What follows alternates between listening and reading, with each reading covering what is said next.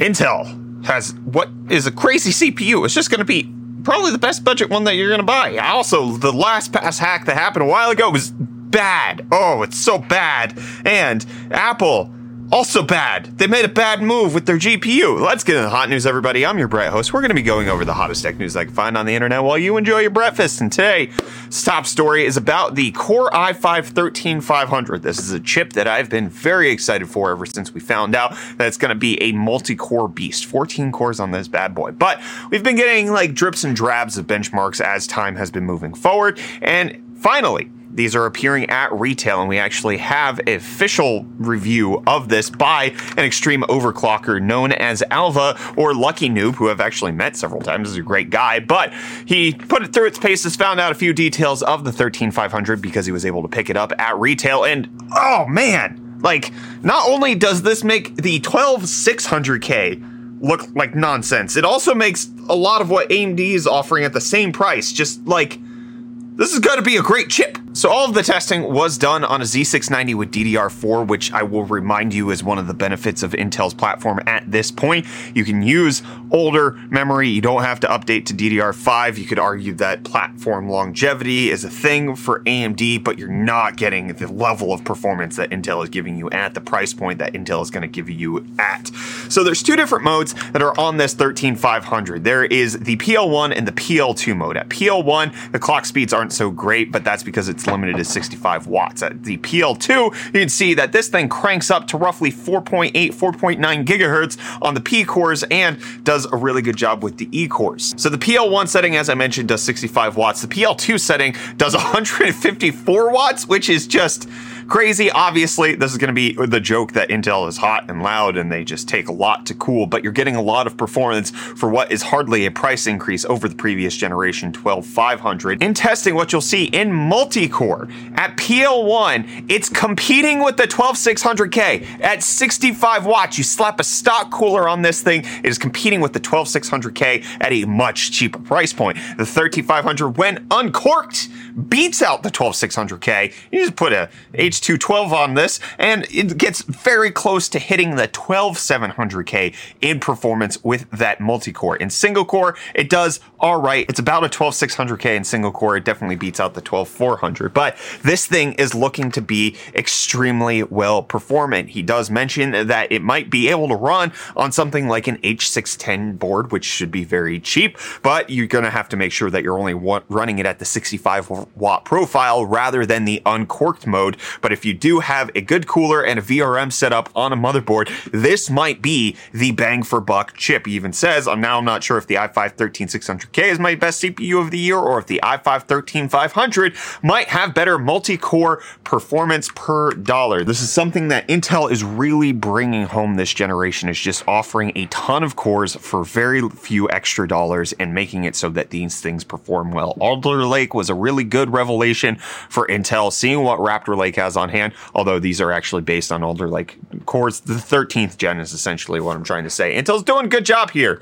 I'm excited to see this. This is honestly going to change the performance delta in mid-tier builds. You slap in a $200 13500, maybe get this on sale for 175 at some point. You throw in a B660 motherboard, you're still on DDR4, which is going to cost you what, 50, 60 bucks to get 16 gigs? And then you're looking at something that can handle an RTX 3090 at 4K at 1440p, high refresh. Like these things are going to outpace where budget graphics cards are. That we haven't been there in a while. It's been mid tier CPUs have not been able to keep up with the fastest GPUs out on the market. This is one of those things where it looks like that's going to be a possibility. I, in case you can't tell, I'm very excited for the 13500 and the 13400, which is fewer cores, probably a little bit cheaper, but still a lot of value at the price point. Let me know what you think of Intel's new CPUs down below in the comments while I'll let you know about today's video sponsor. My friends, today's video is sponsored by JSAUX. You know that I've talked about them because I'm a big fan of their Steam Deck accessories, but that's not all they make. They have accessories for a ton of other great products, such as the one they want me to talk about today,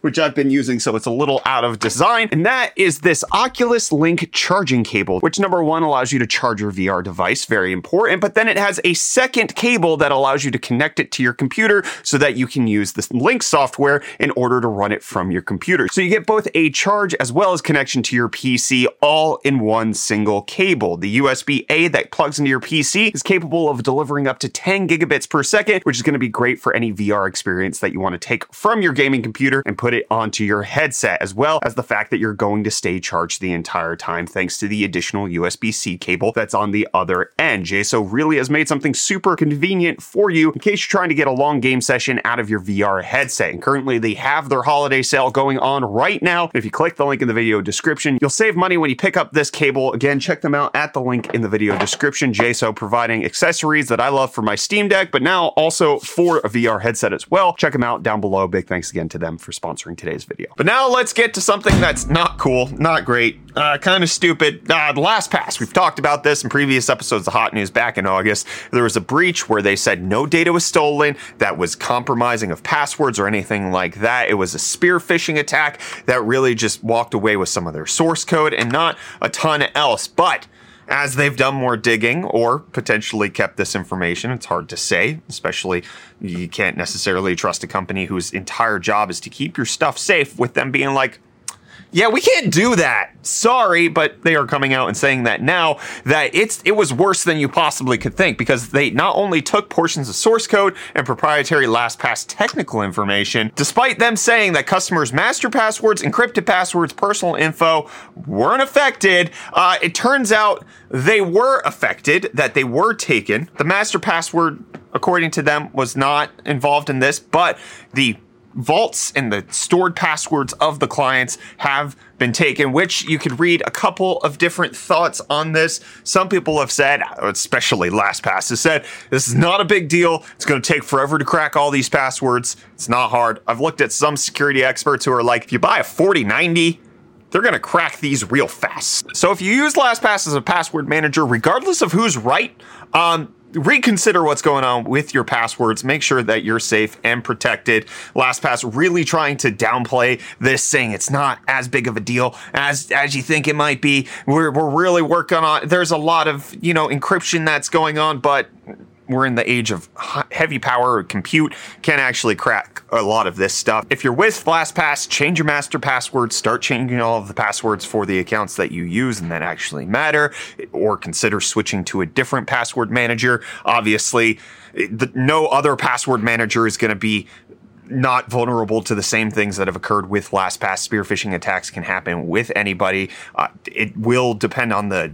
organization and the mitigations that they have and the level of approvals that you have to go through. Where spear phishing attacks might not be as effective in other organizations. I don't claim to know anything about the behind the scenes of these companies, but there's other options like 1Password or there's open source stuff that you can host yourself. I've heard really good things about Bitwarden. Eh, it, change your passwords, make sure they're unique, but also it's hard, especially when, you know, YouTubers were promoting things like LastPass. Obviously, it's a good service. It makes a lot of sense, but if you trust anybody, it's it's a single point of failure that can create a lot of issues for other people. If this has affected you, let me know down below in the comments. If you have any beautiful suggestions on how people can effectively manage their passwords in a way that is going to be effective, sound off down below in the comments. I want to hear from you. And you want to hear about crypto stonks. Bitcoin having a wild crypto it's uh didn't really do much, but it went down at one point and went back up, just like the roller coaster. Also, Ethereum, same story, and Dogecoin down just a little bit to be at 7.5 cents. Reese, my down friend, because you're down south South Africa. He's been on vacation. He had a beautiful Christmas. I saw pictures. What do you got for UFD deals, buddy? Yo, welcome back to UFD Deals, bringing the hottest tech deals out on the internet. Vacation Reese chiming in not so live from sunny South Africa. This week's to be a little bit different. I only have a 2 meg upload speed here, so I got to make this short and sweet. But like always, you'll find the links to all the deals in the video description. And until next time, enjoy the rest of your hot news. Cheers. So look at my Galaxy chicken friend. No, come back. No. Thank you, friend. And oh man, you know who Apple's not going to be thanking? Their engineers.